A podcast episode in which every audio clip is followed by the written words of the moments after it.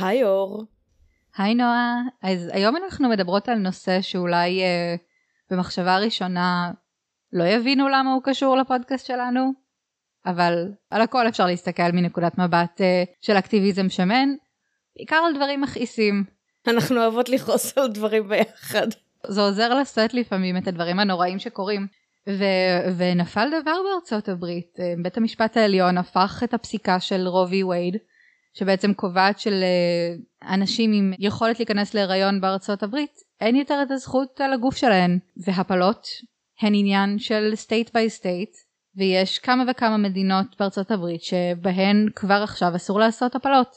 כן.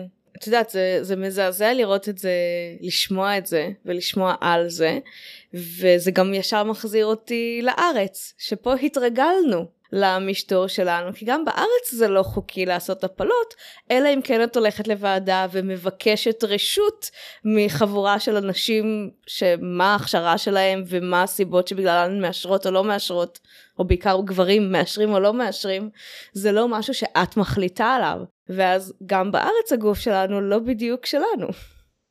נכון, היו עכשיו, ממש, ממש עכשיו, לא יוצא הרבה שאנחנו מקליטות פרק כל כך סמוך ליציאה שלו, אבל באמת אה, נושא כזה חשוב חשבנו שכדאי להקליט במיוחד ו- ולהכניס את זה ללוח השידורים שלנו. כן יש עכשיו הקלות בארץ, אבל בסופו של דבר את צודקת. עדיין ההחלטה הזאת שהיא בהרבה פעמים החלטה שהיא לגמרי אישית, בין אם מדובר על משהו בריאותי, משהו נפשי, בין אם מדובר פשוט על מוכנות, על מקום בחיים, על חוסר רצון. אפשר גם לדבר על זה, מותר גם לא לרצות להיות הורה, ולא לרצות שמשהו יגדל לך בתוך הרחם, ויהפוך להיות uh, יצור אנושי חי וקיים. זה דבר יפה ונהדר למי שרוצה את זה, ולמי שלא רוצה את זה, זה, זה גזר דין מאוד מאוד קשה. והמחשבה, אמנם פה, את יודעת, 99% מה, מהבקשות להפלה מתקבלות, מתקבלות לחיוב, שזה עדיין משאיר איזשהו אחוז קטן שלא מתקבל, שזה תמיד מאוד מאוד מלחיץ לחשוב על מי נמצאת שמה. אבל כן, בסופו של דבר, ההחלטה הזאת שאמורה להיות שלנו, היא לא באמת אה, שלנו עד הסוף. אנחנו תלויות בגורמים חיצוניים. וכשהגורמים החיצוניים האלה מחליטים לא לאשר או לא לאפשר, כמו שקורה עכשיו בכמה וכמה מקומות בארצות הברית, המשמעויות יכולות להיות הרסניות, גם לשנות את מסלול החיים, אבל גם במקרים אה, מסוימים להגיע לפציעות, למוות, לדברים מאוד מאוד קשים. כן. תראי, אם אישה לא תרצה להישאר בהיריון, היא לא תישאר בהיריון. יש המון דרכים שאפשר לעשות, ואז השאלה היא רק האם נעשה את זה באופן בריא ועוטף ודואג לבריאות הנפשית והרגישית בתוך ההחלטה הזאת, או שזה יהיה באיזה חדר חשוך ולא נקי, שבו אולי תקבלי זיהום ו- ותמותי. כאילו זה פשוט להעביר למחשכים את הריבונות שלנו על הגוף שלנו, כי אני רוצה להאמין שאת הריבונות שלנו אנחנו נשמר, פשוט נשלם על זה מחירים. כן, נכון. וזה מביא אותנו בעצם לסיבה שאנחנו רצינו לדבר על זה היום, והיא שיש לכל הסיפור, יש המון צדדים לסיפור הזה, יש אה, המון קשר למצב סוציו-אקונומי ולדת ולתרבות. ככל שיש אה, נושאים בעולם הם מצטלבים עם העניין הזה של ההפלות.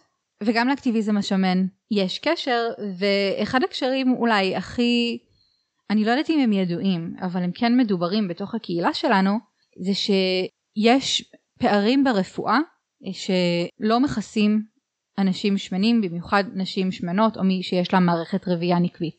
אם אנחנו מדברות למשל על אמצעי מניעה, אמצעי מניעה הורמונליים, חלקם היעילות שלהם פוחתת במשקלים גבוהים.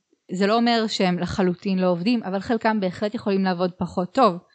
למשל גלולות מסוימות, ואני אקשר לכתבה של דוקטור ליאור ברוך בנושא הזה, שבאמת נכנסת יותר למה כן ומה לא מושפע ממשקל.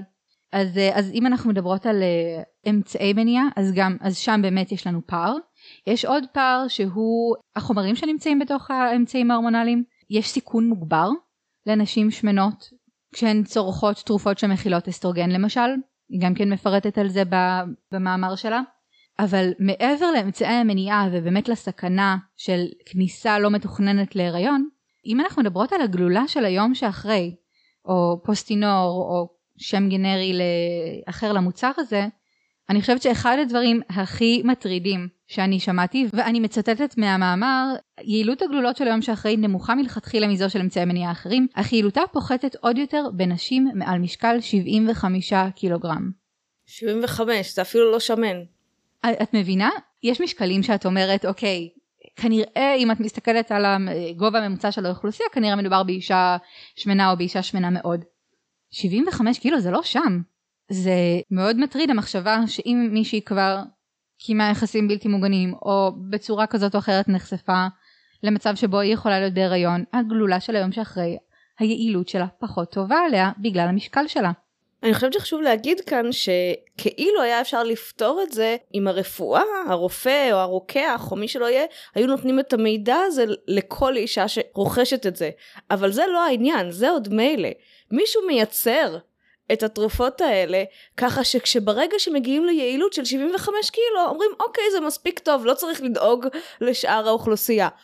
וזה הטירוף. איך יכול להיות שאנחנו מייצרים תרופה שהיא טובה רק לאנשים שמתאים לנו ש, שזה יתאים להם? אה, זה נכון, זה מתחיל אפילו לפני לייצר את התרופה, זה מתחיל במחקרים, מי נכללים במחקרים האלה.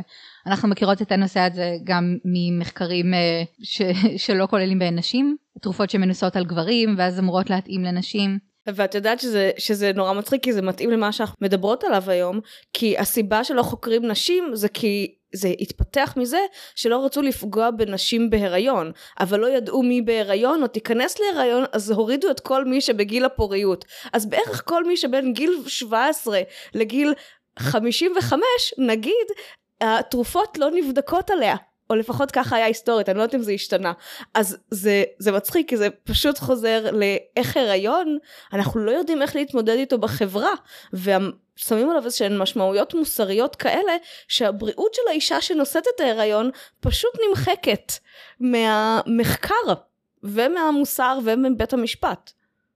נכון, ובעצם אנחנו רואות פה את ההצטלבות הזאת בין להיות אישה או להיות מישהי עם מערכת נקבית שמראש התרופות לא נבדקות אה, בהתאמה אליה.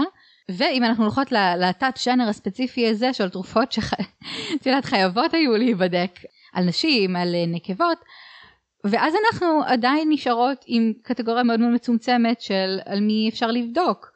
עכשיו אני לא יודעת מה הסיבות לא לבדוק על נשים שמנות, כן?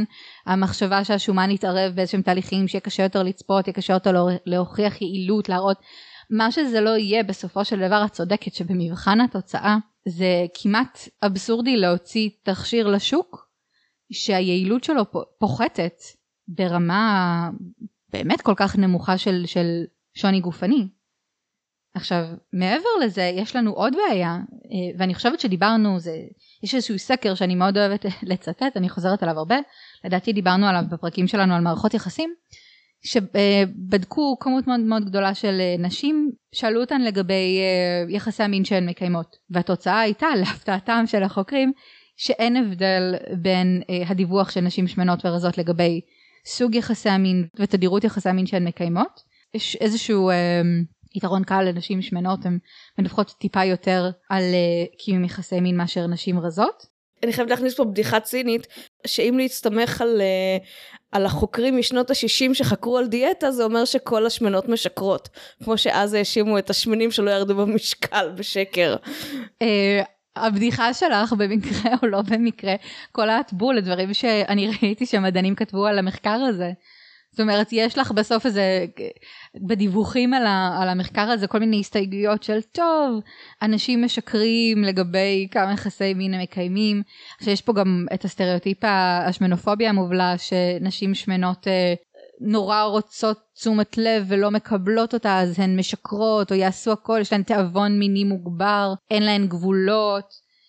שזה גם רלוונטי לנושא שלנו אם אנחנו מדברות על, אה, על, על סיכון, על סיכון להיכנס להיריון בלתי מתוכנן או בלתי רצוי, גם בתוך מערכות יחסים יכול להיות שייווצר מצב שבו קשה יותר להגיד לא אם מראש אני חושבת שלא מגיע לי להיות במערכת יחסים אוהבת ומכבדת, אה, לא מגיע לי לשמור על השלמות והאוטונומיה של הגוף שלי, שאני צריכה לרצות את הפרטנר שלי בבקשות שלו גם אם הוא מבקש דברים שמסכנים אותי בשביל לקבל את תשומת הלב ממנו אז, אז זה צד אחד של המשוואה הזאת. זה מעניין שמה שאמרת, כי התחלת בלהגיד המדענים האלה מניחים שהן משקרות, ושאין יותר מין. והמשכתי מההמשך שאני רואה מאוד את הקשר שלו של כן קורה שנשים מטמיעות שלא מגיע להן מין, שלא יהיה להן מין, ולכן גם אם מתרחש מין שהן הוא לא טוב להן, הוא לא נעים להן, הוא לא איך שהן רוצות, או הוא לא מספיק מכבד אותן או מגן עליהן מבחינת קונדום וכניסה להיריון, הן יסכימו לו. אני חושבת שחשוב להפריד כי זה כאילו נראה אה, שני דברים שונים, אבל הם בעצם מאוד מאוד מחוברים. מחנכים אותנו להאמין, וה, והמדענים האלה משקפים את זה שלא מגיע לנו. ולכן אם אנחנו אומרות שיש לנו, אנחנו משקרות. אבל לפעמים התוצאה יכולה להיות שאנחנו מטמיעות את זה, ואכן יש לנו, אבל לא מה שהיינו רוצות שיהיה לנו. נכון, זה, זה באמת לערבב המון המון קשיים מהמון המון כיוונים. יש לנו המון המון דברים שמעורבים בתוך הנושא הסבוך הזה, אבל עוד משהו שמעניין, אם דיברנו על ההפתעה של החוקרים, זה שמי שחולק את ההפתעה הזאת זה כמובן האוכלוסייה הרחבה, אבל גם רופאים. ואחד הדברים שנכתבו בהקשר למחקר הזה, זה שיש חשד לפער בין כמה שרופאים מניחים שנשים שמנות מקיימות יחסי מין, לבין כמה יחסי מין הן באמת מקיימות, ולא נותנים להן את הייעוץ המתאים בנוגע לאמצעי מניעה. שזה גם כן עוד איזשהו שלב בתוך המערכת הזאת, שהרי אמצעי מניעה אה, הורמונליים באופן כללי, וגם אחר כך אם צריך הפלות, אלה פרוצדורות שנעשות דרך מערכת הבריאות, שהיא מערכת שאנחנו יודעות שיש לה את הסטריאוטיפים שלה על אה, אנשים שמנים, על נשים שמנות. גם שם יש הרבה קשיים. הקושי בכלל להגיע לרופא או רופאה, להגיע לטיפול, להגיע לפרוצדורות. אנחנו כן יודעות על מצבים אחרים שלפעמים אה, נשים שמנות מחכות איתם עד קבלת טיפול רפואי והם מחמירים. עכשיו בהקשר של הריון, בסופו של דבר ככל שממתינות יותר זמן הפרוצדורה מלהיות מאוד פשוטה, לקחת אה, כדורים, כמובן שיש לכל הדברים האלה את הקושי שלהם, את הקושי הנפשי ואת הקושי הפיזי, אבל מבחינת פולשנות זאת פרוצדורה קלה יותר. ככל שעובר זמן הפרוצדורה תהיה פולשנית יותר, אגרסיבית יותר, אה, וכנראה גם כואבת יותר. וזה גם משהו ששוב אני, אני לא יודעת לגבות את זה בשום מחקר זאת רק השלכה שאני עושה מתוך מה שאנחנו יודעות על הימנעות של נשים שמנות מלהגיע לקבל טיפול רפואי בזמן. יש תחום נוסף שצריך לחשוב עליו שאחת הסיבות הטרגיות אה, להיכנס להיריון לא רצוי היא אונס, היא פגיעה מינית וכדי ש... שזה משהו שאני אוכל לבוא להגיד בוועדה חס וחלילה טפו טפו טפו כדי שאישה אנונימית פיקטיבית כלשהי שזה לא אף אחת לעולם אמן תצטרך לבוא להגיד את זה בוועדה שאני לא רוצה את ההיריון הזה ונאנסתי וזאת הסיבה צריך שיאמינו לה שהיא נאנסה ואנחנו יודעות שלנשים פשוט פחות מאמינות וגם כאן נכנס ההיגיון הזה של כבר נפגעתי איפה הריבונות שיש לי על הגוף שלי, שגם ככה מה שנפגע זה הריבונות שלי והכוח על הגוף שלי, ולבוא ולהגיד, זה מה שאני מחליטה לעשות. אני לא רוצה את ההמשכיות של הטראומה הזאת בגוף שלי, ושלא יאמינו לי. נכון, לנשים באופן כללי לא מאמינים, יש uh, בעיה קשה של uh, האשמת uh, קורבן וחוסר אמון, שבאמת פגיעות מיניות מתרחשות בהיקפים שאנחנו יודעות בוודאות שהן מתרחשות, אבל ספציפית לנשים שמנות יש עוד קושי אנחנו ראינו את זה בכל מיני מקומות שבהם ניסו לבדוק את היחס, למשל אם אנחנו מדברות על ארה"ב אז יחס של אה, מושבעים כלפי נפגעות תקיפה מינית שהן שמנות, וגם שם אנחנו רואות את הערבוב הזה של אה, סטריאוטיפים כלפי שמנים ושמנות, ששמנות הן לא מושכות וזה קצת מתערבב עם מיתוסים אחרים שפגיעה מינית היא, היא תוצר של משיכה. מין אמונה מאוד ילדותית כזאת שאף אחד לא נמשך לשמנות ואם לא נמשכים לשמנות אז גם לא פוגעים בשמנות מינית. שיש פה הרבה מאוד דברים שגויים לאורך הדרך.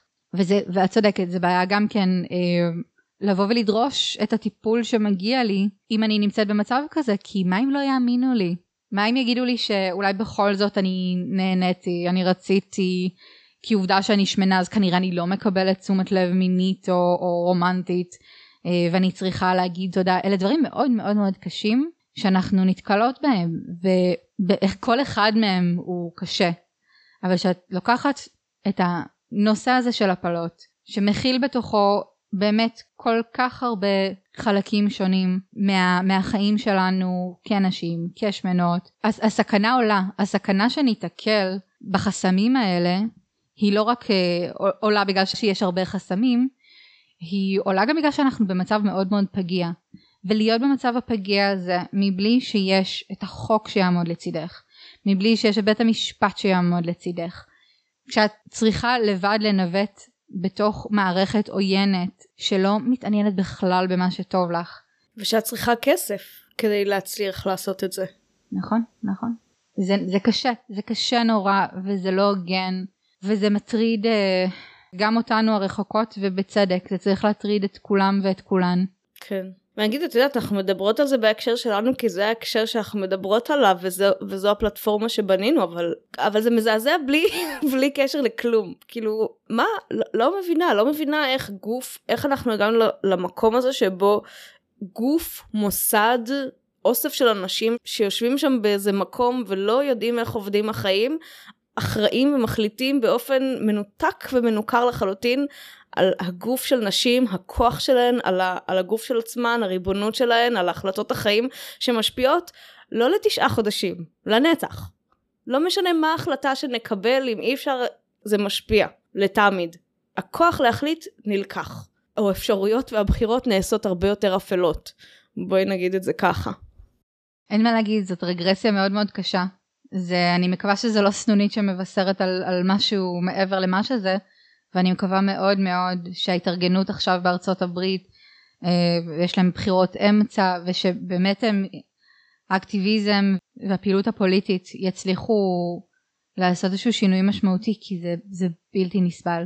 זה בלתי נסבל ש-150 מיליון אה, נשים ואנשים שהייתה להם הגנה עד לפני שבוע, אין להם את ההגנה הזאת יותר.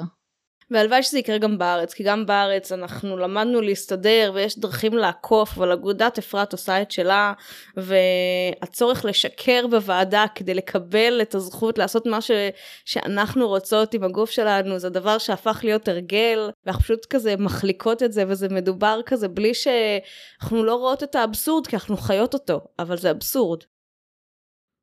תודה שהייתם איתנו בפרק נוסף של שמנות מדברות. בואו להמשיך איתנו את השיחה בפייסבוק בעמוד שמנות מדברות, ובקבוצה תופסות מקום שמנות מדברות על שמנופוביה. ואתן מוזמנות ליצור איתנו קשר במייל fatwomentalk at gmail.com. נתראה בפרק הבא.